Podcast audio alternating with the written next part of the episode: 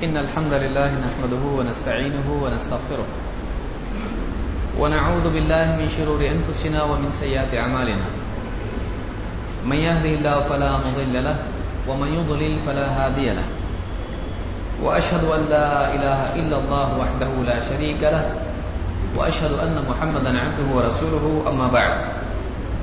فإن خير الحديث كتاب الله وخير الهدي هدي محمد صلى الله عليه وسلم. وشر الأمور محدثاتها وكل محدثة بدعة وكل بدعة ضلالة وكل ضلالة في النار. قال النبي صلى الله عليه وسلم، وصلوا كما رأيتموني أصلي. پچھلے درس میں نماز میں قرآن کریم کی قرآت یا تلاوت سے متعلق آخری حدیث ہم نے دیکھی تھی۔ زین القرآن باسواتی صحیح ہے؟ آخری چیز کیا تھی جو ہم نے دیکھی؟ صحیح ہے؟ کیا مطلب ہے اس کا؟ زین القرآن باسواتکم ایک حدیث اور ایک آیت۔ آیت کون سی؟ کون پڑھے گا آیت؟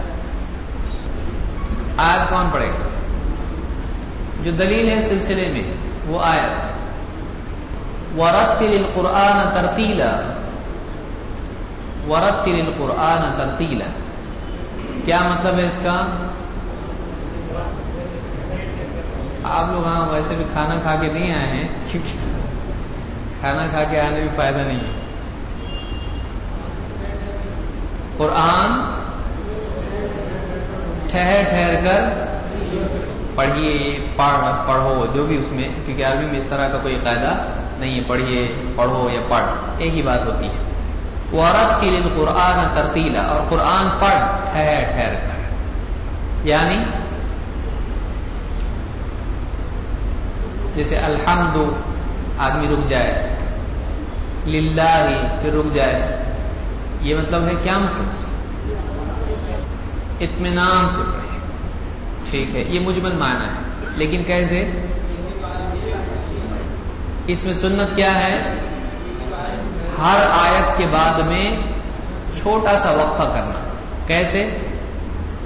جیسے الحمد للہ رب العالمین، پڑھنے کے بعد میں رکے۔ الحمد للہ رب العالمین، الرحمن الرحیم، مالک یوم رک رک کے آدمی پڑھے یعنی ایک آیت کے بعد، ہر آیت کے بعد میں چھوٹا سا سکتا سکوت خاموشی ہونا چاہیے۔ اس کے بعد اگلی آیت پڑھی جائے۔ اور اسی طرح سے اطمینان سے، سکون سے قرت کرنا، دوڑ دوڑ کے قرت کرنا ایسا نہیں، بلکہ کیسا ہونا چاہیے؟ اطمینان کے ساتھ کہ سننے والے کو بھی سکون محسوس ہو۔ بہترین قرت کون سی ہے؟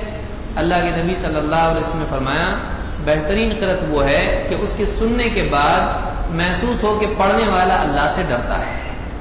پڑھنے والا اللہ سے ڈرتا ہے۔ اللہ کی تعظیم کرتا ہے۔ ادب کے ساتھ پڑھا جائے۔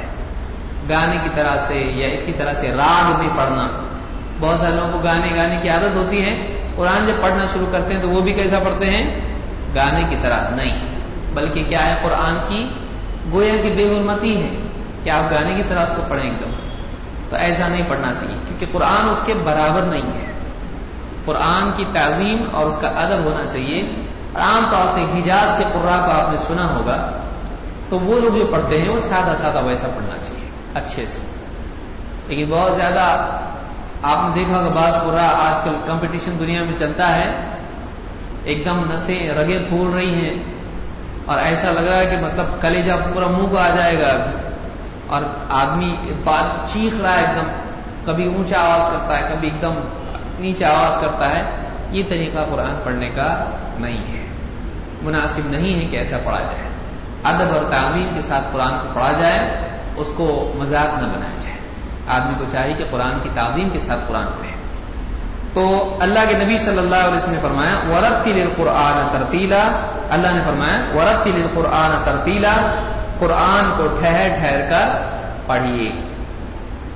اسی طرح سے اللہ کے نبی صلی اللہ علیہ وسلم نے فرمایا زین القرآن بے زینو زینا کا مطلب ہوتا ہے زینت دینا۔ زینت نظر کے اعتبار سے بھی ہوتی ہے اور کان کے اعتبار سے بھی ہوتی ہے۔ زین القرآن، قرآن کو زینت دو۔ کیسے؟ بے اسواتی کو اپنی آواز کے ذریعے سے، اپنی اچھی آواز سے قرآن کو کیا کرو؟ زینت۔ یہاں قرآن سے مراد اصل کیا ہے؟ ہاں؟ یعنی قرآن میں زینت نہیں اس کا مطلب آپ ہم زینت دیں گے اس کو۔ بتائیے، کیا مطلب ہے؟ ہاں؟ ہاں یہاں پر قرآن سے مراد ظاہر جو الفاظ حدیث کے ہیں یہاں قرآن سے مراد جو ہے، آدمی کا پڑھنا ہے۔ کہ اپنے پڑھنے کو اچھی آواز کے ذریعے سے اچھا بناؤ۔ تو ہر آدمی کی قرت کیا ہوتی ہے؟ الگ ہوتی ہے۔ لیکن قرآن تو ایک ہی ہے اور وہ اچھا ہے۔ لیکن آدمی کا پڑھنا کیا ہوتا ہے کبھی؟ اچھا ہوتا ہے، کبھی اچھا نہیں بھی ہوتا ہے۔ تو اپنے پڑھنے کو قرآت کو کیا کرو؟ زینت دو۔ کیسے؟ اچھی آواز کے ذریعے۔ اسی لیے آپ دیکھیں گے جنات نے کیا کہا تھا؟ انا سمعنا قرآن عجبا تو ان کو معلوم تھا کہ یہ قرآن اس کا نام ہے۔ یعنی ان کو ایسا تھا کہ یہ قرآن ہے۔ نہیں۔ قرآن کے معنی کیا ہے؟ پڑھی جانے والی چیز۔ تو ہم نے ایک پڑھنے والی چیز سنی، وہاں پر یہ مراد ہے۔ اس لیے کہ وہاں پر ال ہے۔ قرآن کا مطلب دیکھیے، دوسری طرف جائیں گے ہم۔ لوگ عربی کا جملہ کیا ہے؟ جنات کا جملہ جو قرآن میں اللہ نے فرمایا، انا سمعنا قرآن عجبا. عجیب قرآن سنا۔ تو قرآن کی قسمیں ہیں، عجیب، غیر عجیب، ایسا ہے؟ تو یہاں پر جو عجیب کی صفت ہے، وہ کس کے ساتھ ہے؟ تو یہاں پر قرآن، کوئی عجیب قرآن ملتا ہے، ایسا نہیں ہے۔ بلکہ یہاں پر ایک پڑھی جانے والی چیز جو بڑی عجیب تھی، یہ ہم نے سنی۔ کیونکہ جنات کو معلوم نہیں تھا کہ قرآن نام ہے جو پڑھا جا رہا ہے اس کا۔ تو ہم نے ایک عجیب چیز سنی جس کو پڑھا جا رہا تھا۔ تو یہاں پر قرآن جو لفظ آتا ہے، عربی زبان میں پڑھی جانے والی چیز کے لیے بھی آتا ہے اور وہی نام ہمارے قرآن کا ہے۔ انہا قرآن۔ تو یہاں پر ال کے ساتھ ہوا، القرآن۔ تو یہ یہ قرآن خاص پڑھی جانے والی چیز۔ وہ نہیں کہ ہر چیز جو پڑھی جائے وہ قرآن ہے۔ بلکہ یہ جو اللہ کی طرف سے نازل ہونے والی چیز اللہ کا کلام، یہ القرآن ہے۔ تو فرق سمجھیے کہ تم جو پڑھتے ہو، اس کو اچھا بناؤ۔ کیسے؟ اپنی آواز سے۔ تمہاری قرت اچھی بناؤ۔ کیسے؟ اچھی آواز کے ذریعے سے۔ تو اس حدیث سے معلوم ہوتا ہے کہ قرآن کو اچھے طریقے سے پڑھنا چاہیے۔ قرت اچھے طریقے سے آدمی کرے لیکن اچھے سے مراد گانے کا انداز نہیں ہے، بلکہ ادب اور تعظیم کا لحاظ رکھتے ہوئے آدمی قرآن کو پڑھے۔ چلیے آگے بڑھتے ہیں۔ اب سوال ایک مسئلہ اس میں یہ ہے کہ مثال کے طور پر ایک آدمی ابھی اسلام میں داخل ہوا، یا ایک آدمی ابھی سے نمازی بن رہا ہے یہ ایک آدمی دیہاتی ہے ان پڑھ ہے، اس کو نہیں آتا ہے کچھ پڑھنا۔ اگر وہ نماز پڑھے تو پچھلی دلیلوں میں ہم نے دیکھا کہ لا صلاح لم يقرأ بفاتحة الكتاب۔ اس آدمی کی نماز نہیں جو فاتحہ کو کتاب نہ پڑھے۔ تو اب ایسا آدمی جو نہیں پڑھ سکتا ہو، کیا اس کی نماز ہوگی یا نہیں ہوگی؟ سوال یہ ہے کہ ایک آدمی ابھی ابھی سوچ رہا ہے، چلو آج سے نماز پڑھوں گا، لیکن مجھ کو پڑھنا آتا نہیں ہے۔ تو اس کا کیا ہے؟ تو ایسی صورت میں ایک حدیث سے ہماری رہبری ہوتی ہے۔ عبداللہ ابن ابی اوفا رضی اللہ تعالیٰ فرماتے ہیں جا نبی صلی اللہ علیہ وسلم۔ ایک آدمی اللہ کے نبی صلی اللہ علیہ وسلم کے پاس آیا۔ فقال، انی لا استطيع ان اخذ شيء اخذ من القران شيئا اس آدمی نے آ کے اللہ کے نبی صلی اللہ علیہ وسلم سے کہا کہ میرے اندر بالکل بھی استطاعت نہیں کہ میں قرآن میں سے کچھ حصہ لوں۔ یعنی مجھ کو قرآن میں سے کچھ پڑھنا آتا نہیں ہے۔ مجھ کو یاد قرآن نہیں ہے۔ انی لا استطیع ان آخذ آخذ من القرآن شیئا۔ میرے اندر قرآن میں سے کچھ یاد کرنے کی استطاعت نہیں ہے۔ فعلمنی ما یجزئنی منہ۔ تو اے اللہ کے رسول مجھ کو کچھ ایسا سکھا دیجیے کہ مجھ کو وہ پڑھنا اس کا بدلہ ہو جائے۔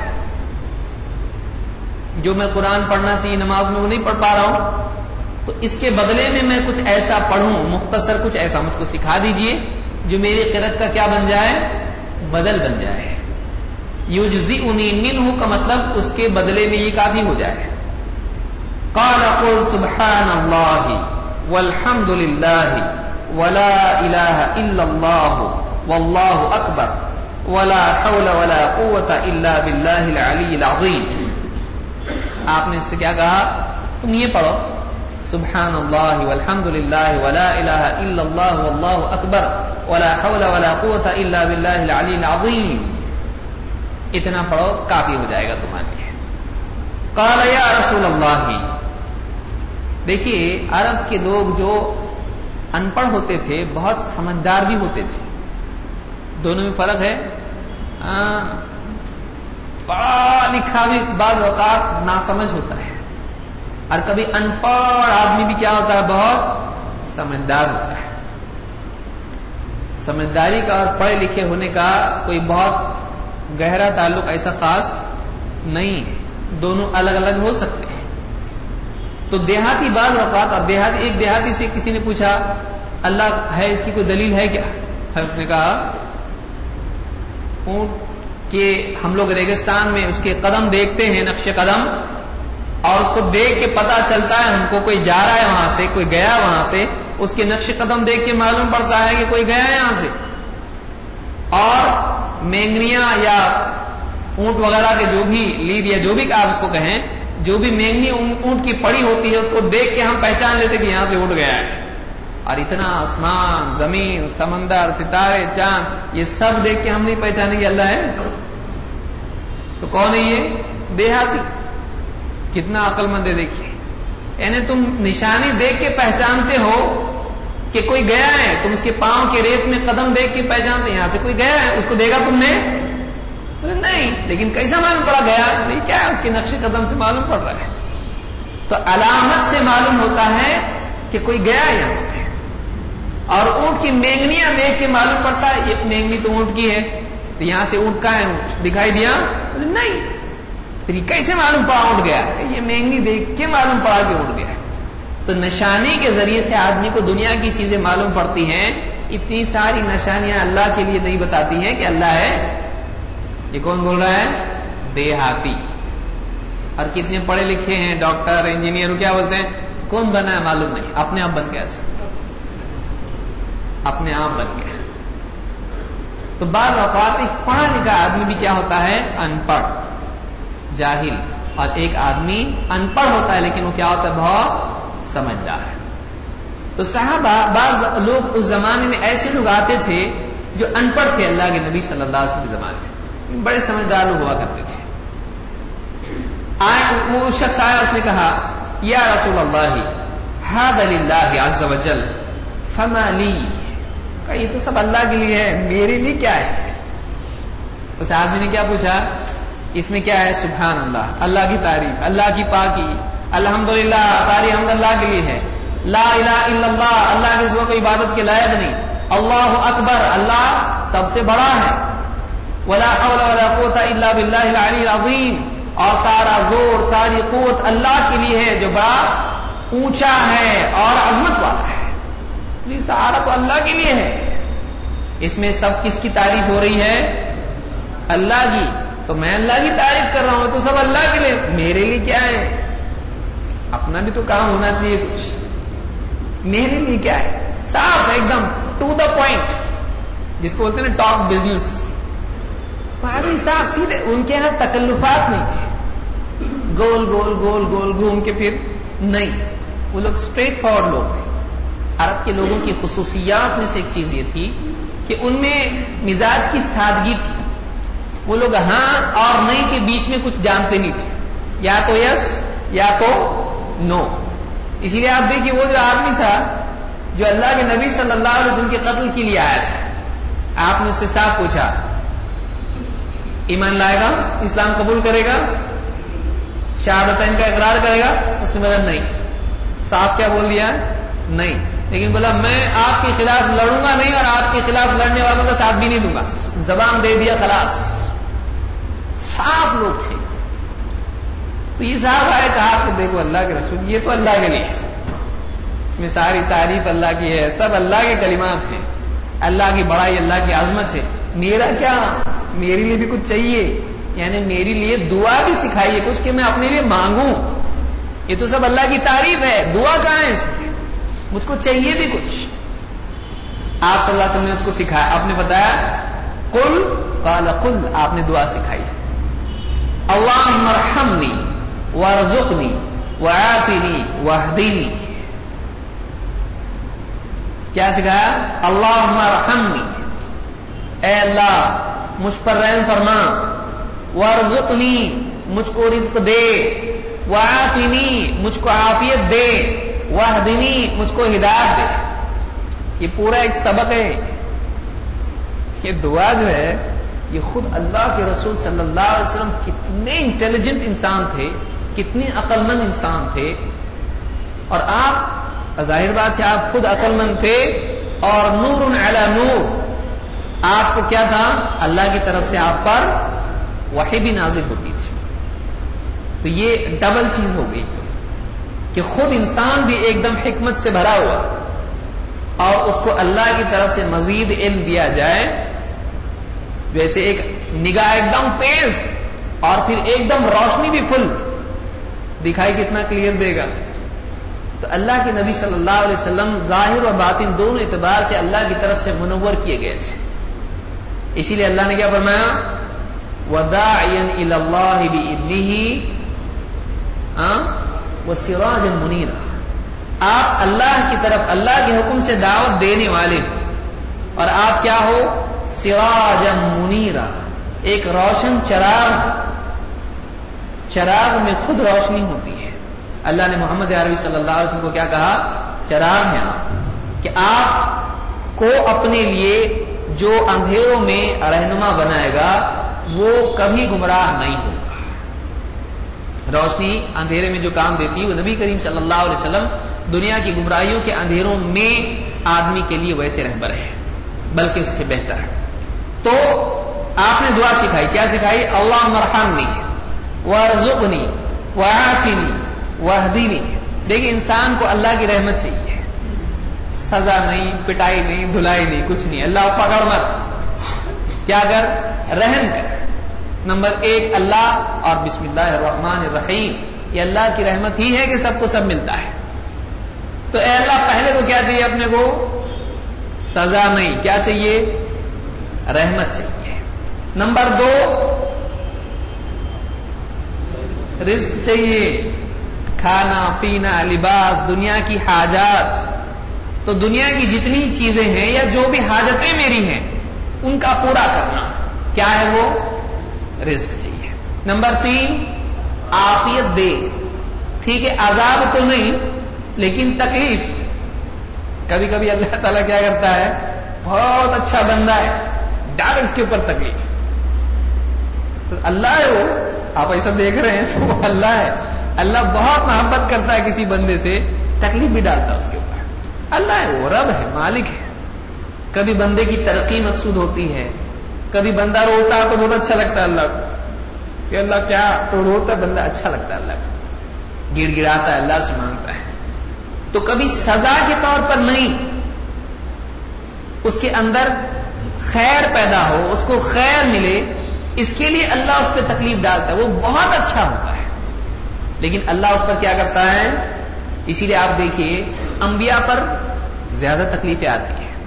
اللہ کے نبی صلی اللہ علیہ وسلم کے پاس صحابی گئے اور ہاتھ لگایا تو اللہ کے رسول، اتنا بخار آپ کو، کہا گیا ہاں ہم کو دگنا بخار ہوتا ہے۔ نبی، ڈبل بخار کیونکہ مراتب اللہ تعالیٰ نبیوں کے پوچھے کرتا ہے۔ لیکن ہر آدمی میں اتنا پاور ہوتا ہے کیا؟ اسی لیے ایک صحابی نے مانگ لیا اللہ سے، اے اللہ، جو بھی تکلیف آ کر کی دنیا میں دے دے۔ اب دعا صحیح تھی یہ؟ صحیح نہیں ہے دعا۔ اس لیے بعض اوقات اللہ تعالیٰ کا نہ دینا بھی نعمت ہوتا ہے۔ اور کبھی اللہ قبول کر بھی لیتا ہے دعا۔ لیکن وہ تکلیف ہو جاتی ہے آدمی کے لیے۔ تو اب انہوں نے مانگ لیا، اے اللہ جو بھی تکلیف ہے دنیا میں دے دے۔ صحابی کہتے ہیں، بالکل چوزے کی طرح ہو گئے تھے۔ چڑیا کے بچے کی طرح ہو گئے تھے۔ اتنے دبلے پتلے نقیب ہو چکے تھے بیماری کی وجہ سے۔ اللہ کے نبی صلی اللہ علیہ وسلم کہا کیا ہے؟ کہا کہ میں نے ایسی ایسی دعا کی، اللہ کے بندے، آپ نے کہا ایسا کیوں مانگا؟ اللہ سے اللہ سے رحمت اور آفیت مانگنا چاہیے۔ تو ایک آدمی دنیا میں اللہ سے کیا مانگے؟ آفیت آفیت کا کیا مطلب؟ اے اللہ نو پرابلم لائف دے کیسی زندگی؟ تکلیف نہیں چاہیے۔ خام خواہ کیوں تکلیف بھائی؟ اے اللہ، یہاں بھی سزا مت دے، وہاں بھی مت دے۔ یہاں بھی مزہ دے، وہاں بھی مزہ دے۔ یہاں بھی سزا نہیں۔ وہاں بھی سزا دے اور یہاں بھی مزہ اور پرابلم کیا ہے اس میں؟ تو آدمی آفیت مانگے اللہ بیماری سے اور تکلیف سے، معاشی تنگی سے، سارے مسائل جتنے ہوتے ہیں، انسان کو بعض اوقات مصیبتیں بھی اللہ سے دور کرتی ہیں۔ کیونکہ دنیا میں انسانوں کی قسمیں الگ الگ ہوتی ہیں اور حالات الگ الگ ہوتے ہیں۔ کبھی تکلیف اللہ سے جوڑنے کا سبب بنتی ہے تو کبھی دور کرنے کا بھی سبب بنتی ہے۔ کبھی آدمی تکلیفوں سے پریشان ہو کر اللہ سے ناراض بھی ہوتا ہے۔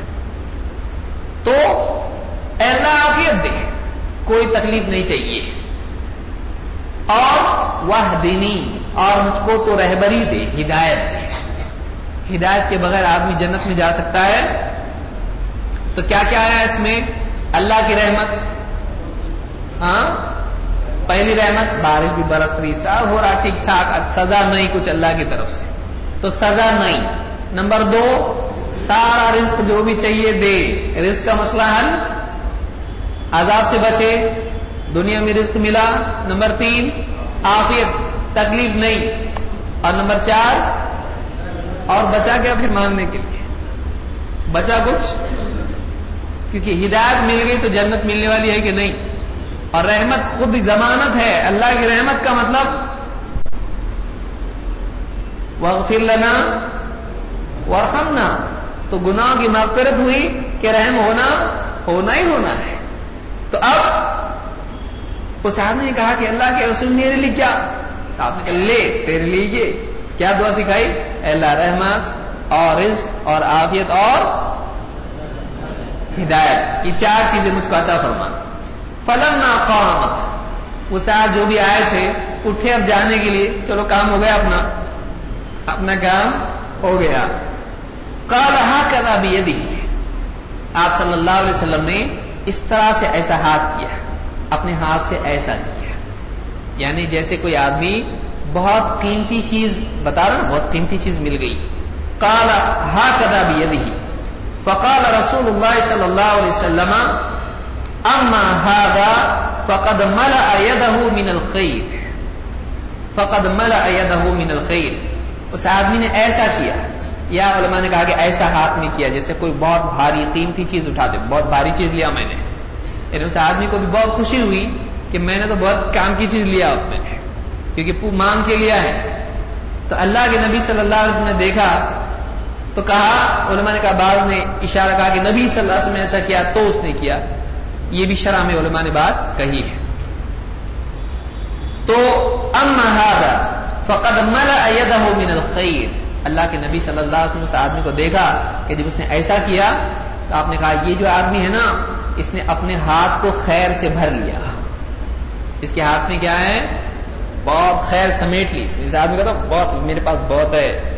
تو جیسے آپ نے کہا کہ اس نے اپنے ہاتھ میں بہت ساری خیر سمیٹ لی۔ اور ظاہر بات سے آپ دیکھیں کہ چار چیزیں جس آدمی کو دنیا میں مل جائے، بہت ہی کامیاب انسان ہے کہ اللہ کی رحمت اس کے ساتھ ہو جائے، اللہ کی عافیت اس کے ساتھ ہو جائے، دنیا کے رزق کا مسئلہ اس کا حل ہو جائے اور دین میں ہدایت کا مسئلہ اس کا حل ہو جائے۔ اور چاہیے کیا اس کو؟ سارے مسائل اس کے حل ہو گئے۔ اس لیے دیکھیے، دعا مانگنے کے لیے بھی آدمی کو عقل چاہیے۔ کیا مانگنا؟ اس کو عقل چاہیے، واقعی اس کو سمجھ بوجھ چاہیے کہ اللہ سے کیا مانگے۔ بعض اوقات آدمی اپنے لیے کچھ غلط مانگ لیتا ہے اور اللہ تعالیٰ چاہیے تو لے لے تو بعض اوقات اس کی جو غلط مانگنے کی وجہ سے اللہ اس کو دے بھی دیتا ہے۔ یہ تو عام طور سے اللہ نہیں دیتا، اللہ کا بہت بڑا احسان ہے۔ اور آدمی بولتا دعا قبول نہیں ہو رہی، قبول نہیں ہو رہی، قبول نہیں ہو رہی۔ لیکن اس کو نہیں معلوم ہوتا ہے، اللہ تعالیٰ اس کے لیے بھلائی کا ارادہ کر رہا ہے، نہیں دے رہا ہے۔ کبھی کبھی بولتا چاہیے لے، جا۔ چاہیے نا، لے۔ بعد میں سمجھ میں آتا ہے، اللہ لے لے، اب تو واپس لے لے۔ تکلیف آدمی کو برداشت نہیں ہوتی ہے۔ بہرحال، اس حدیث سے یہ بات معلوم، اس کو امام احمد ابو داود نسی نے روایت کیا ہے اور الفاظ سنن ابی داود کے ہیں۔ اس سے بات معلوم ہوئی کہ اگر کوئی آدمی قرآن کریم پڑھنے کی استطاعت نہیں رکھتا ہے، تو سیکھنے تک وہ یہ اذکار کر سکتا ہے۔ یہ نہیں کہ آدمی نے چلا اچھا معلوم پڑا اب پڑھنے کی ضرورت نہیں۔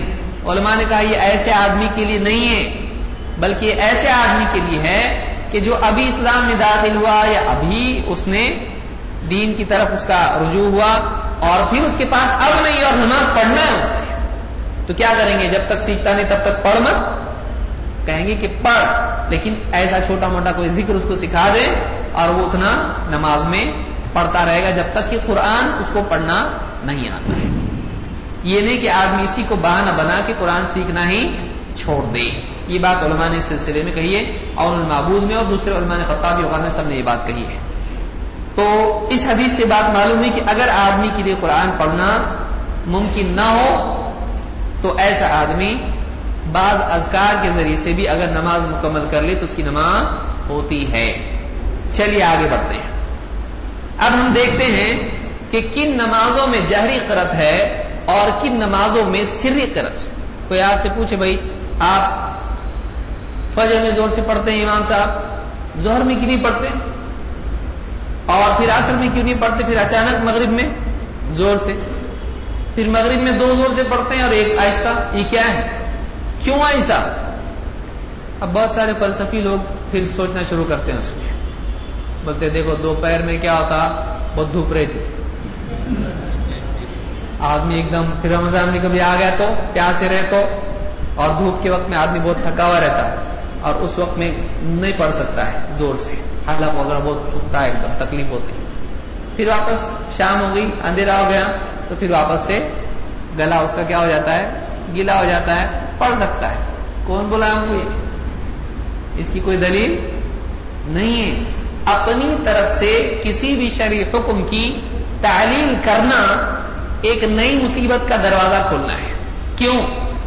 اس لیے کہ بولیں گے یہ تو سب ٹھیک ہے، لیکن پھر جمعہ میں نہیں لگتی پیاس؟ میں سوچا نہیں تھا تو پال ٹائم کا سوچ رہا تھا۔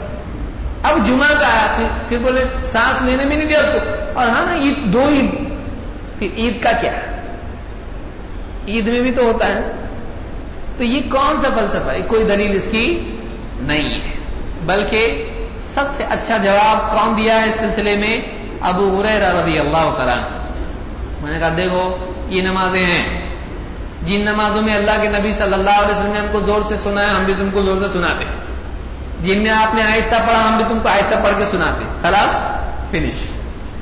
یعنی اللہ کے نبی صلی اللہ علیہ وسلم نے زور سے پڑھا، ہم زور سے پڑھتے آہستہ پڑھا، ہم آہستہ پڑھتے یہی حکمت ہے۔ اس میں کیا حکمت ہے؟ اس میں یہی حکمت ہے۔ یہ طریقہ ہونا چاہیے۔ اسی لیے توقیف سب سے اچھا قلعہ ہے۔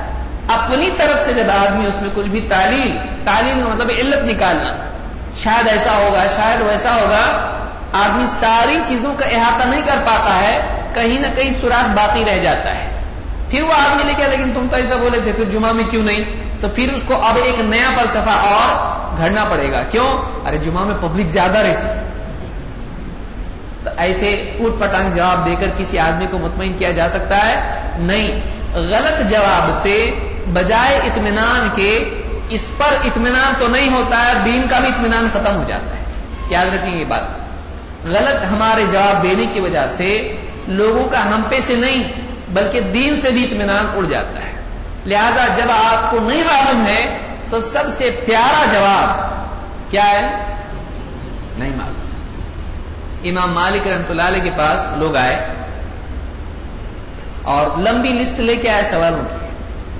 انہوں نے تقریباً چھتیس سوالوں کے جواب چالیس میں سے غالب چالیس میں سے چھتیس کا جواب دیا۔ کیا کہا؟ لا ادری۔ لا ادری۔ لا ادری۔ لا ادری کا مطلب کیا ہے؟ نہیں معلوم۔ آئی ڈونٹ نو نہیں معلوم۔ پبلک بول رہی ہے اتنے بڑے امام۔ اور سوال لا اس میں اتنے چالیس سوال میں چھتیس سوال کا مطلب نہیں معلوم؟ یعنی کتنا پرسنٹ ہوا ہو؟ ایٹی، نائنٹی کتنا ہوتا اتنے سارے سوالات جو ہے اس کا جواب نہیں معلوم۔ انہوں نے ہم بہت دور سے آئے ہیں۔ لوگوں نے سوال پوچھنے کے لیے ہم کو بھیجا ہے آپ کے پاس کہ آپ سے پوچھ کے آؤ۔ تو انہوں نے بھیجا ہم ان کی طرف سے آئے ان کو جا کے جواب کیا دیں؟ کہا ان کو جا کے بولو، امام مالک نے اپنی جہالت کا اقرار کر دیا۔ نہیں آتا تم دور سے آئے کا مطلب کچھ نیا بنا کے دوں کیا؟ دور سے آئے تو کیا؟ ہے وہ ایسے ہی جیسے ڈاکٹر بولے، کوئی جائے اس کے پاس اور ڈاکٹر جو ہے کان کا ہے اور اس کا دانت دکھ رہا ہے۔ اب بولے، غلطی سے چلا گیا ادھر۔ اب ڈاکٹر سے جا کے گئے میرا دانت بہت دکھ رہا ہے۔ بولے، بھائی صاحب، میں کان کا ڈاکٹر ہوں۔ بولے، میں بہت دور سے آیا، دور سے آیا کیا؟ آ جاؤ۔ یا اگر وہ جانور کا نکلا تو؟ بڑا انجیکشن آؤ آؤ۔ ویسے بھی جانور لے کے کوئی آتا نہیں۔ پریکٹس کے لیے تو ہی مل گیا، جانوروں کے لیے تیرے کو پریکٹس کرتا ہوں۔ چلے گا ایسا؟ نہیں کا مطلب نہیں۔ پبلک بھی کیسی رہتی ہے ذرا اس میں کیا جواب ہے؟ عالم بولتے، میری تحقیق اس میں نہیں ہے۔ ذرا سوچ کے بولو نا۔ سوچ کے بولو ٹھہرو ذرا میں تو سو کے بولتا ہوں خواب دیکھ کے نہیں معلوم کا مطلب نہیں معلوم تو جو واقعی علم والا ہوتا ہے وہ نہیں معلوم بولنے میں شرماتا نہیں نہیں معلوم بولنے میں شرم اس کو ہی آتی ہے جس کے پاس یا تو علم کم ہے یا تو تقوا کم ہے اس کو اللہ کا ڈر نہیں ہے اسی لیے اپنی طرف سے کبھی جواب دینا نہیں۔ چاہے ایک آدمی سے بات ہو رہی ہو یا ایک لاکھ لوگ آپ کے سامنے ہیں۔ اور وہ سب بولے جواب دو۔ اور آپ کو نہیں معلوم اور آپ سوچ رہے ابھی ایک لاکھ لوگوں میں نہیں معلوم بولوں گا۔ اپنا نام خراب ہوگا۔ تو کام خراب ہوگا، چلے گا، لیکن نام خراب ہو نہیں چلنا چاہیے۔ ہاں؟ آدمی آدمی بولنا چاہیے، نہیں معلوم کا مطلب تو امام مالک کے پاس گئے، کہا کہ نہیں معلوم۔ کو بولو جا کہ امام مالک نے کہا کہ میرے کو نہیں معلوم۔ یہ ہمارے اسلاف ہیں۔ امام خود صحابہ میں آپ دیکھیے۔ ابو بکر صدیق رضی اللہ عنہ کے پاس گئے لوگ۔ کہا کہ وفا کیا، تم ابا ابا کا کیا مطلب ہے؟ تو ابو بکر صدیق رضی اللہ عنہ نے کہا کہ ایو سما ان تضلنی و ایو ارض تقلنی اذا قلت فی کتاب اللہ ما لا اعلم۔ نے کہا کہ کون سا آسمان مجھ کو سایہ دے گا؟ کون سی زمین میرا بوجھ اٹھائے گی جب میں اللہ کی کتاب میں ایسی بات کہوں جو نہیں جانتا؟ نہیں جانتا کا مطلب نہیں جانتا۔ تو یہ بہت ہی اہم چیز ہے جس کو یاد رکھنا چاہیے دین کے مسائل میں۔ تو سری کہاں سے آئے ہم لوگ؟ سری اور جہری کیا حکمت ہے اس میں؟ اس کی حکمت یہی ہے کہ اللہ تعالیٰ بہتر جانتا ہے اپنے نبی کو بتایا اور اللہ کو زور سے بھی ذکر پسند ہے اور آہستہ بھی ایک آدمی جہرن بھی ذکر کرتا ہے اور سرن بھی کرتا ہے۔ زبان سے اگر ذکر کرے، اللہ تعالیٰ اس پر بھی ثواب دیتا ہے اور اپنے جی میں بندہ اللہ کو یاد کرے، آہستہ آہستہ چپ کے چپ کے تب بھی اللہ اس کو سنتا ہے۔ تو اللہ کو دونوں قسم کے ذکر کیا ہیں، پسند ہے بعض نمازوں میں اللہ نے ایسا رکھا، بعض نمازوں میں ویسا رکھا بعض میں دونوں جمع کر دیا جیسے مغرب، جہری نمازوں میں ایک حصہ کیا ہے؟ جہرن اور ایک حصہ کیا ہے؟ تیسری رگت میں آپ کیا کرتے ہیں؟ زور سے پڑھتے ہیں؟ آہستہ پڑھتے ہیں۔ تو یہ سب سے اچھا طریقہ ہے کہ آدمی جو جانتا ہے اتنا ہی بولے۔ اور سب سے اچھی چیز یہ ہے کہ ہم کو اگر سنت معلوم ہو جائے تو علت ہو گئی ہمارے پاس۔ ایسا کیوں؟ ہمارے نبی نے ایسا کیا۔ پر اس میں کیا مطلب؟ اس میں وہی۔ اس میں کیا مطلب یہی سنت، بس ختم۔ سب سے اچھا طریقہ ہے۔ بہت سارے لوگوں نے شری مسائل کے اندر، دیکھیے، یہ یہ اپنی جگہ ہے کہ شری احکام کی علت ہوتی ہے۔ اب اس میں ایک دوسری چیز ضمن سیکھ لے، ورنہ گڑبڑ ہو جائے گی۔ سوال یہ ہے، کیا شری احکام کی علت ہوتی ہے کہ نہیں پھر ہوتی ہے؟ نہیں نا؟ کہ نہیں؟ ہاں کہ نہیں؟ ہاں بولے تو ہاں ہوتی ہے نا بولے تو ہاں۔ ہوتی ہے کیا؟ بولے تو نہیں۔ ہم پروگرام ایسے ہیں کہ جیسا اسکول میں ہم کو پوچھتے تھے ویسے جواب دیتے ابھی بھی ہم لوگ۔ کیا شرعی احکام میں علت ہوتی ہے؟ بعد بولیں گے، پہلے ہم کو یہ بتاؤ علت کس کو بولتے کیا شرعی احکام میں کچھ حکمت اور وجہ ہوتی ہے؟ یہ عمل اس لیے یا بس کرنا ہے؟ ضروری نہیں ہے کہ کوئی حکمت اس میں ہو۔ صحیح ہے؟ کچھ لوگ بولے ایسا کچھ لوگ بولے ٹھہرو ذرا، ہم سوچتے دیکھتے کدھر سے کیا اوپینین آتا ہے۔ علماء خود کا ہم سب بیٹھے یہاں پہ۔ کیا ضروری نہیں ہے کہ شرع احکام یعنی اللہ کا کوئی حکم، حکمت کے علاوہ بھی ہوتا ہے، اس میں حکمت نہیں، کچھ بھی بس بول دیا اللہ نے۔ ایسا رہتا؟ نہیں نا یعنی حکمت اس میں ہوتی ہے؟ ہوتی ہے۔ اللہ تعالی کا کوئی حکم حکمت سے خالی ہے؟ اللہ کا کوئی فیل کوئی کام اللہ نے ایسا کیا جس کا کوئی مطلب نہیں؟ ایسا ہے؟ اچھا ہوتا ہے کہ بغیر حکمت کے کچھ بولنا، بغیر حکمت کے کچھ کرنا اچھا ہے کہ برا ہے؟ برا ہے۔ یہ عیب ہے کہ بلا حکمت کچھ بھی، کوئی آدمی کھڑا ہے، کیوں کھڑا ہے ادھر؟ کچھ بھی نہیں۔ چل رہا، کیوں چل رہا تو؟ معلوم نہیں۔ بات کر رہا کیوں بات کر رہا معلوم نہیں۔ تو ایسا ہوتا، ایسے آدمی کو عقل مند مانا جاتا ہے یا نہیں؟ جس کو خود معلوم نہیں کیا کر رہا، کیوں کر رہا؟ جس کا کوئی مقصد ہی نہیں کچھ کرنے کا۔ اس میں کوئی مقصد نہیں، حکمت نہیں۔ اچھا مانتے ہیں ایسے آدمی کو، سمجھدار ہے جو بھی کرتا، بغیر حکمت کے کرتا ہے۔ بہت عقل مند ہے یہ۔ اس کو خود معلوم نہیں ہوتا ہے کیوں کر رہا ہے؟ صحیح ہے یہ؟ اچھا نہیں ہے۔ آپ جو بندے کے لیے عیب ہے، اللہ کے لیے عیب نہیں ہے۔ کیا اللہ تعالی کے کلام میں کبھی کوئی ایسی بات ہوتی جس میں کوئی حکمت نہ ہو؟ اللہ تعالیٰ نے کیا فرمایا؟ یاسین والقرآن حکیم حکمت والا ہے۔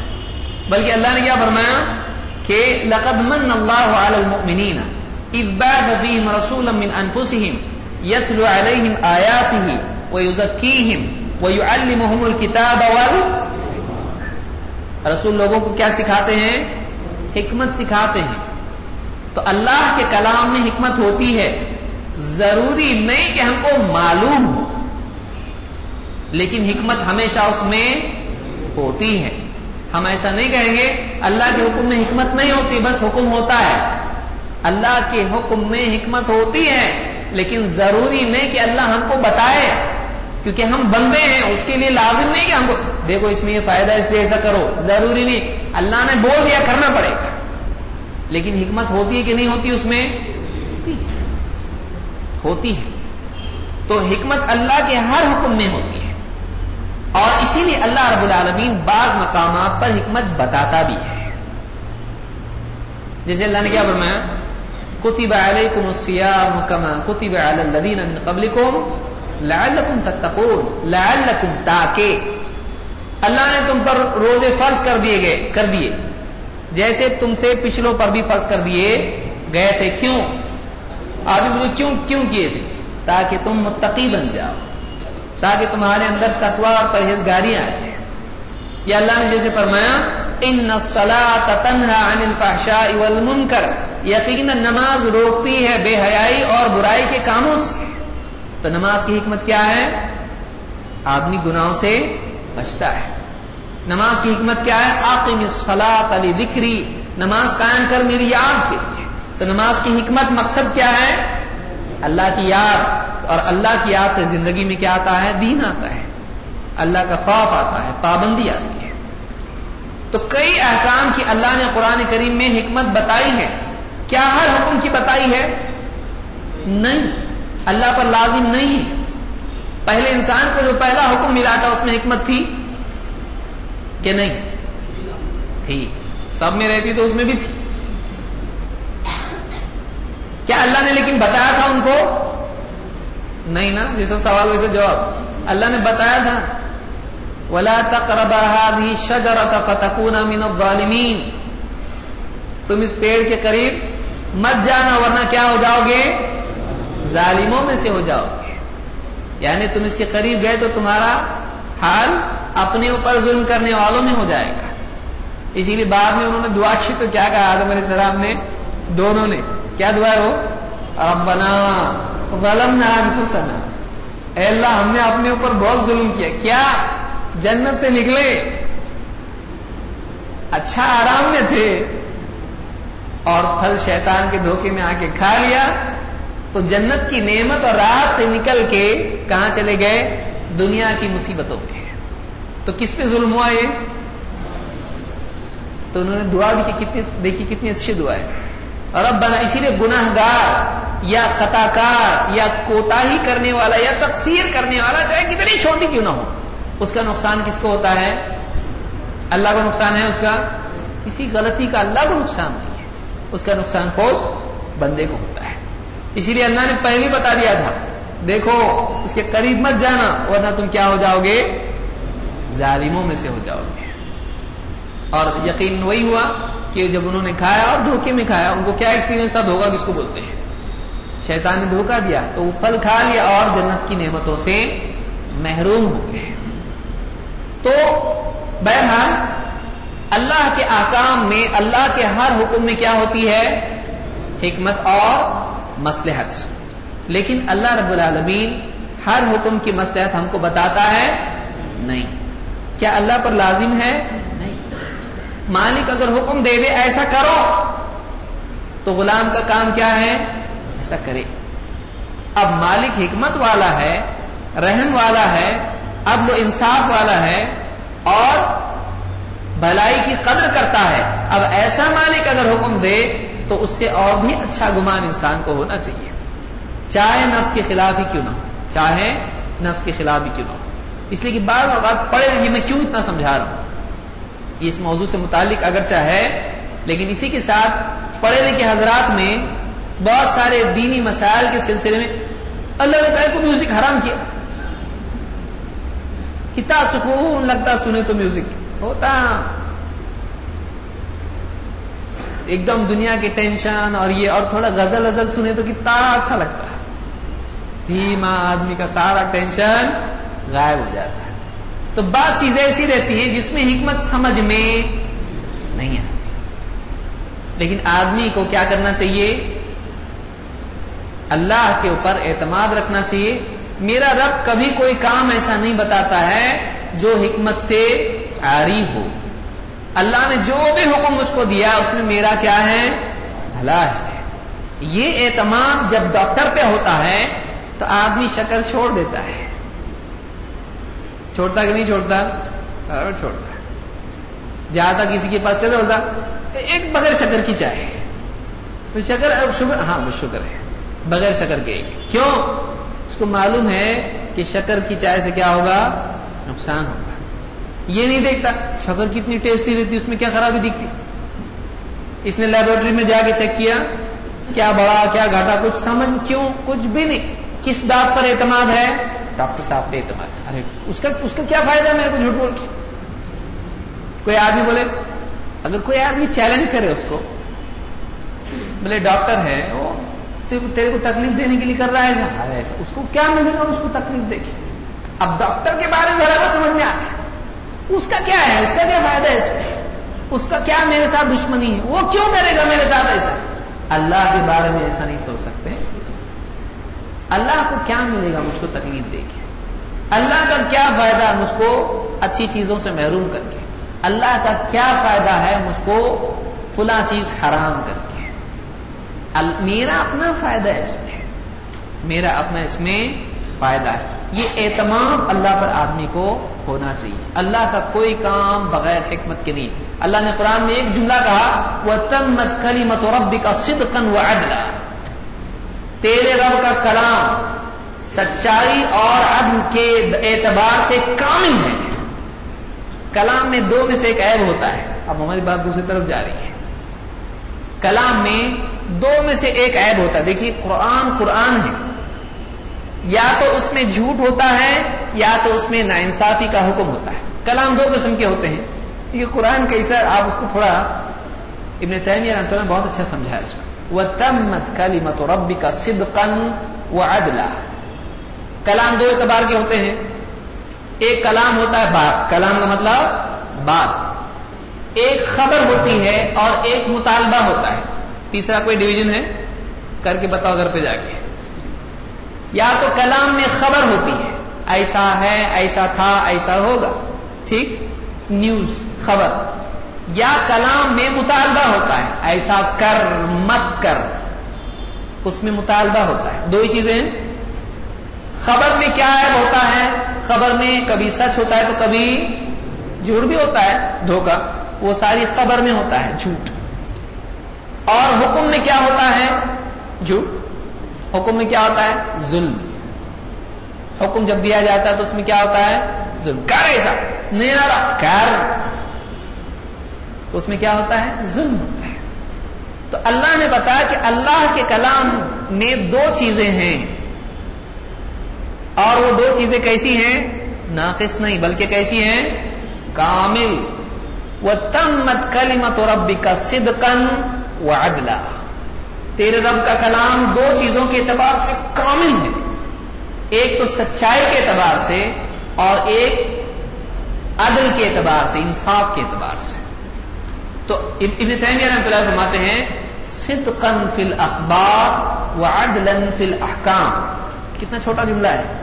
علماء اسی ہوتے ہیں۔ کہتے ہیں، خبر کے اعتبار سے سچا ہے اور حکم کے اعتبار سے عدل والا ہے۔ اللہ تعالیٰ کوئی ایسی خبر نہیں دیتا ہے جس میں جھوٹ ہو۔ اور اللہ تعالیٰ کوئی ایسا حکم نہیں دیتا جس میں ظلم ہو۔ اسی لیے دیکھیے، کھڑے ہو کے نہیں پڑھ سکتا کیا؟ بیٹھ کے پڑھ۔ بیٹھ کے نہیں پڑھ سکتا، لیٹ کے پڑھ۔ اگر جان جا رہی ہے، سامنے مردار ہے، مردار حرام ہے ہاں، ٹھیک ہے، جان بچانا ہے، کھا۔ ظلم نہیں ہے۔ اللہ، نہیں ہو رہا کر، نہیں تو تیری پٹائی ہوتی ہے نہیں آ رہا۔ پھر بھی کر۔ اور کیسا کرو؟ کیا؟ ایسا ہے؟ نہیں ہے۔ لا یکلف اللہ نفسا الا اللہ کسی پر وہ بوجھ نہیں ڈالتا ہے جو اس کی طاقت سے زیادہ ہو۔ اللہ کسی ایسی چیز پر بندے کو نہیں پکڑے گا جو وہ نہیں کر سکتا تھا۔ قیامت میں نہیں پوچھا جائے گا کسی ایسے آدمی سے جو نابینا ہے آ کے نہیں ہے۔ تو نے چاند کیوں نہیں دیکھا؟ اور کیسا دیکھو چاند میں نے آدمی نہیں کیوں نہیں دیکھا تو؟ ہوگا مطالبہ اس سے؟ نہیں ہوگا۔ کوئی گونگا آدمی ہے، اسے کہے تمہیں اذان کیوں نہیں دی؟ میں اذان کیسا دوں؟ کیوں نہیں دی تھی اذان؟ پوچھا جائے گا اسے۔ اللہ تعالیٰ کسی سے وہ مطالبہ نہیں کرتا ہے جو اس کی قدرت میں نہیں ہے تو اللہ تعالیٰ کے جتنے حکم ہیں، سب میں کیا ہے؟ عدل۔ اور جتنی خبریں ایسا نہیں کہ اللہ نے بتا دیا جنت میں ایسا ایسا ہے۔ اب گئے۔ کہاں ایسی بتا دیا تھا ایسا ہوگا۔ کبھی نہیں ہوگا۔ وعدہ اللہ نے کیا، ایسا کرو، تمہاری مدد ہوگی۔ کہاں مدد؟ نہیں مدد۔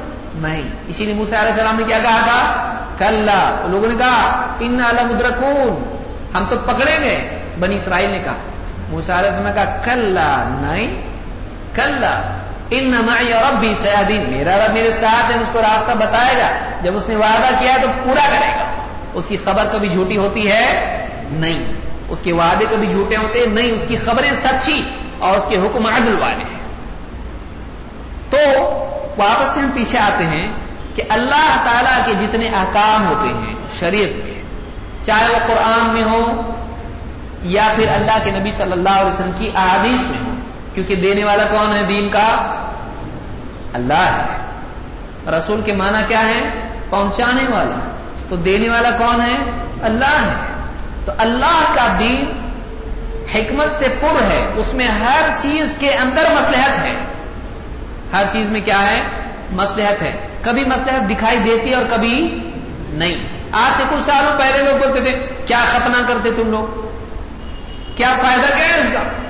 لیکن آج معلوم پڑ رہا ہے ختنہ کا فائدہ ہے سائنس کی ترقی کی وجہ سے۔ لیکن کیا اسلام سائنس کی ترقی کا محتاج ہے؟ نہیں۔ ایک آدمی کو پیٹ کھول کے دیکھنا پڑتا، ڈاکٹر نے جو دوا دیا ہے وہ اندر کیسا کام کر رہی؟ کھانے سے فائدہ ہوتا کہ نہیں ہوتا؟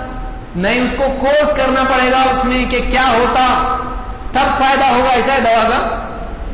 اس کو پکڑ کے ہاتھ پاؤ پکڑ کے اس کے منہ میں دوا ڈالے تب بھی فائدہ ہونے والا ہے۔ نہیں نہیں بول رہا تب بھی کھلا تو فائدہ ہونے والا ہے۔ تو فائدہ عمل میں ہے۔ فائدہ کس میں ہے؟ چاہے اس کا فائدہ جانے یا نہیں جانے۔ سمجھ میں آ رہی بات؟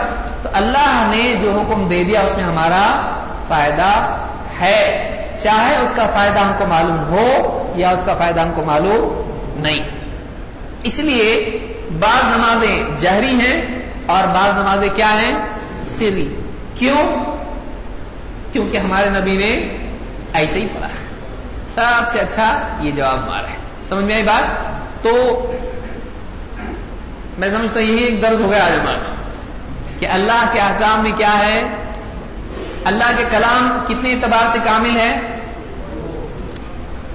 کسی غیر مسلم کو اگر آپ یہ سمجھائیں گے تو واقعی اس کو احساس ہوگا کہ قرآن کتنا جامع کلام ہے کہ ایک آیت میں اللہ نے کتنی بڑی بات بتا دی ہے۔ ایسی کتنی آیتیں قرآن کی ہے کتنی آیتیں ہیں؟ اس لیے علماء سے استفادہ کرنا چاہیے اور سلف نے جو قرآن کی تفاصیر اور جو بیان کی ہے صحابہ، تابعین، طبع تابعین اور اہل علم نے، اس سے فائدہ اٹھانا چاہیے۔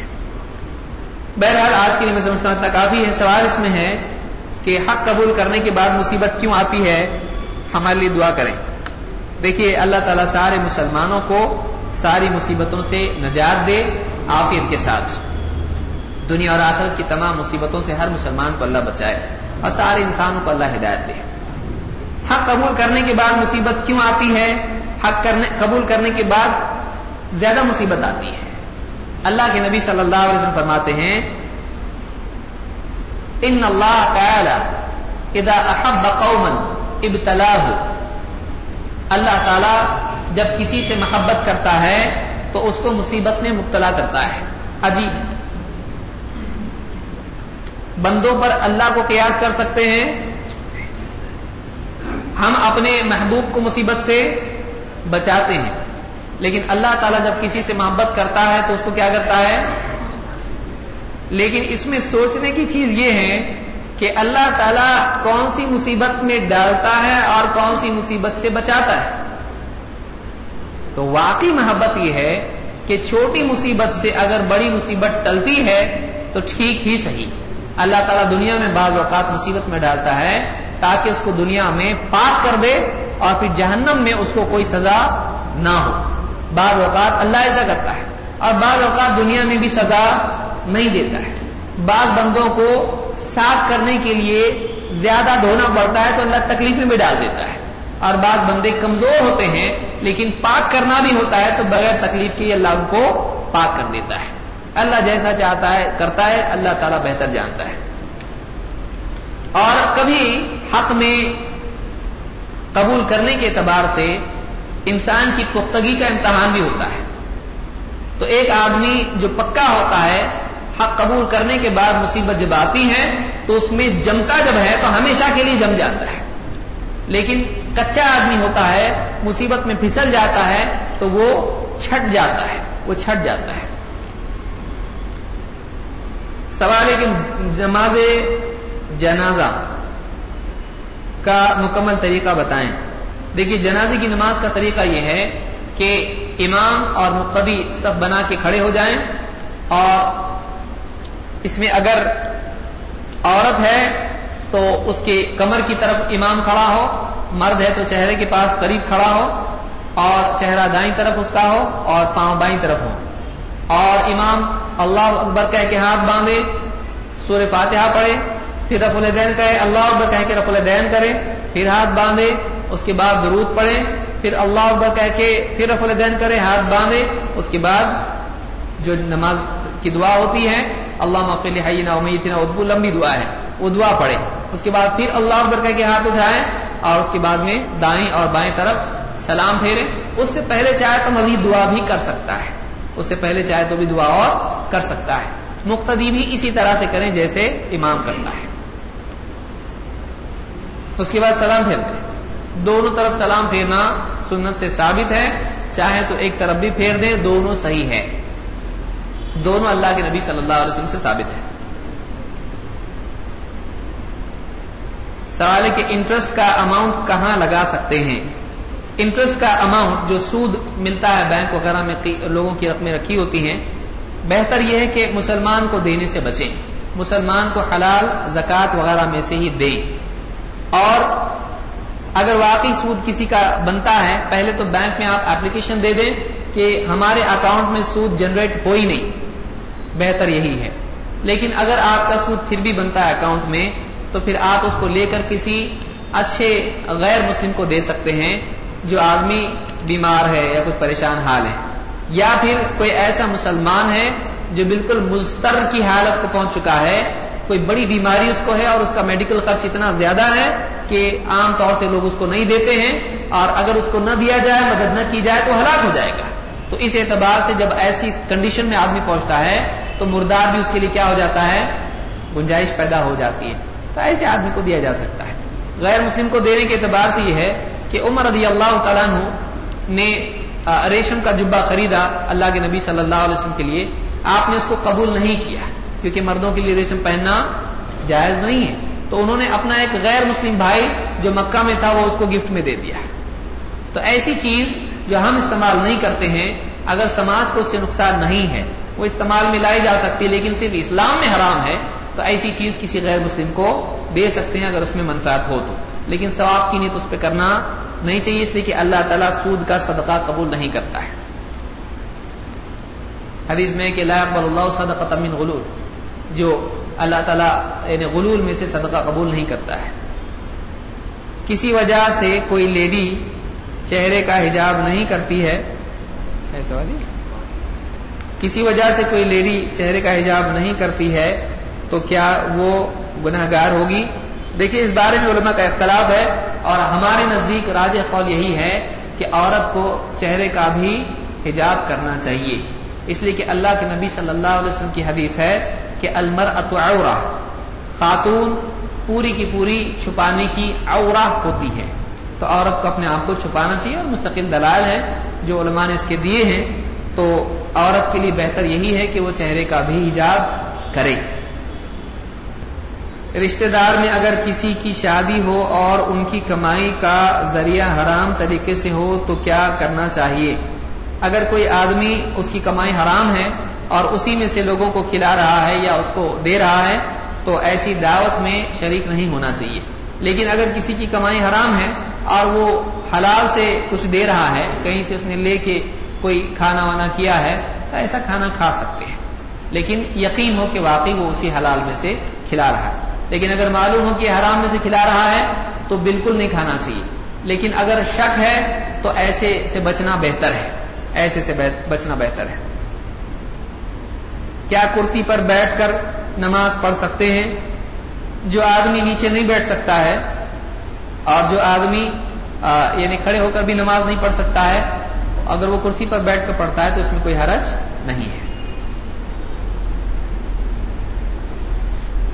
بعض اوقات گھٹنوں وغیرہ کی وجہ سے بھی آدمی نیچے نہیں بیٹھ سکتا ہے۔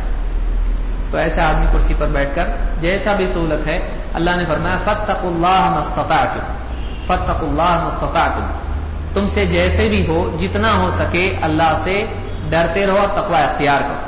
تو تقوا کی مقدار بقدر استطاعت جتنا استطاعت ہے، آدمی کو تقوا اختیار کرنا چاہیے۔ سوال ہے کہ ہو آر اہل الرائے؟ Are all of them deviant did Imam Abu Hanifa repent from being an اہل الرائے دیکھیے اہل الرائے رائے فی نفس ہی حرام نہیں ہے رائے کا مطلب یہ ہوتا ہے جس کو بعض اوقات اجتہاد سے بھی تعبیر کیا جاتا ہے اور قیاس سے بھی تعبیر کیا جاتا ہے کہ ایک آدمی ایسے مسائل جو بس بسراہت قرآن و سنت میں نہیں ہے کلیئرلی قرآن و سنت میں نہیں ہے غور و فکر کر کے میری رائے اس میں یہ ہے کہ قرآن و سنت کی بنیاد پر یہ مجھ کو صحیح لگتا ہے۔ تو کتنا بھی کیا تو یہ اس کا اپنا اشتہار ہے۔ اس کو وہ اسلام نہیں کہہ سکتا ہے۔ وہ اپنی اس کی تحقیق ہے، اس کی سوچ ہے، اس کو ایسا لگ رہا ہے، یہ بھی بات صحیح ہے۔ تو اس کو رائے کہتے ہیں۔ فی نفس ہی رائے حرام نہیں ہے۔ ہاں وہ رائے حرام ہے جو بغیر علم کے ہو، بس میرا دل کہتا ہے یہ حلال ہے، تو یہ نہیں ہے۔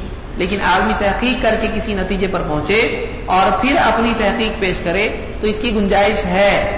لیکن جب وہ غلط ثابت ہو جائے، پھر بھی اسی رائے پر جمے رہے یہ حرام ہے۔ کیونکہ غلط کی ابتدا کرنا جائز نہیں ہے۔ فما بعد الحق الا الضلال۔ اللہ نے کہا کہ حق کے بعد پھر گمراہی کسی اور کیا رہ جاتا ہے؟ تو معلوم ہوا کہ جب حق سامنے آ جائے، تو اس کی بجائے جتنا ہے وہ سب کیا ہے؟ گمراہی ہے، اس کو نہیں اپنانا چاہیے۔ تو حق آنے کے بعد کسی اور چیز پر عمل نہیں کیا جائے گا تو دلیل آنے کے بعد کسی کی رائے پر عمل نہیں کیا جا سکتا ہے۔ ہم کو دلیل کی پیروی کرنا چاہیے۔ سارے اہل الرائے، رائے جیسے میں نے کہا کہ فی نفسی کی رائے گمراہی نہیں ہے، کتاب و سنت سے ٹکرانے والی رائے گمراہی ہے۔ امام ابو حنیفہ رحمۃ اللہ علیہ نے رائے سے رجوع کیا، توبہ کی، نہیں، وہ قیاس اور اشتہاد کے قائل تھے۔ اور بعض علماء نے اس بنیاد پر ان پر تنقید بھی کی ہے کہ بعض مسائل میں انہوں نے بہت زیادہ رائے سے کام لیا، لیکن یہ علماء کا آپس کا معاملہ ہے۔ اکثر علماء نے امام ابو حنیفہ رحمۃ اللہ علیہ کی تعریف کی ہے اور فقی اعتبار سے ان کا مرتبہ قبول کیا ہے۔ ان کے مرتبے کو انہوں نے قبول کیا ہے۔ بعض علماء نے امام ابو حنیفہ رحمۃ اللہ علیہ پر تنقید بھی کی اس وجہ سے۔ امام ابن ابی شیبہ رحمۃ اللہ علیہ نے مصنف ابن ابی شیبہ میں مستقل ایک باب قائم کیا ہے، جس میں امام ابو حنیفہ رحمۃ اللہ علیہ کے وہ مسائل ذکر کیے ہیں، جن میں انہوں نے کتاب و سنت سے ہٹ کے فیصلہ دیا ہے۔ اور بعض دوسرے علماء نے بھی امام ابو حنیفہ پر تنقید کی ہے۔ دیکھیے، یہ علماء میں ہوتا رہتا ہے کہ ایک عالم جب اشتہار کر کے کوئی فیصلہ دے گا تو اس سے ہو سکتا ہے وہ مسئلہ صحیح نکلے، ہو سکتا ہے مسئلہ غلط نکلے۔ تو ایک عالم اگر کسی عالم پر تنقید کرتا ہے، تب تو اس کو گنجائش ہے۔ لیکن ایک آدمی جو بالکل پیدل ہو اور اس کو کچھ بھی معلومات نہیں ہے اور علماء کے اوپر وہ زبان درازی کرنا شروع کرے، یہ اچھی بات نہیں ہے۔ جو آدمی جتنا اس کا قد ہے، اسی کے اعتبار سے اس نے بات کرنا چاہیے۔ امت کے اندر جو ایسے علماء ہیں، جن کو عام طور سے تلقی بالقبول حاصل ہے، یہ آدمی کھڑا ہو کے ان کے بارے میں کچھ بھی بولنے لگے، مناسب نہیں ہے۔ ہاں یہ بات اپنی جگہ ہے کہ کسی مسئلے میں کسی عالم کی اگر کوئی غلطی سامنے آ جائے، غلطی غلطی ہے، چاہے کتنی ہی بڑی شخصیت کیوں نہ ہو۔ لیکن اس شخصیت کی شان میں گستاخی نہیں کرنا چاہیے، اس کے دوسرے معاملات میں اس کو چھوڑنا نہیں چاہیے۔ سوال ہے کہ جو سود کا پیسہ ہے، کیا اس سے ہینڈ پمپ چپل ہاں چپل وغیرہ لگا سکتے ہیں؟ مسجد میں چپل لگا سکتے ہیں یا بیت الخلا بنا سکتے ہیں؟ قرآن و حدیث کی روشنی میں جواب دیں۔ دیکھیے، مسجد تو مسجد گھروں کو بھی سود سے دور رکھنا چاہیے۔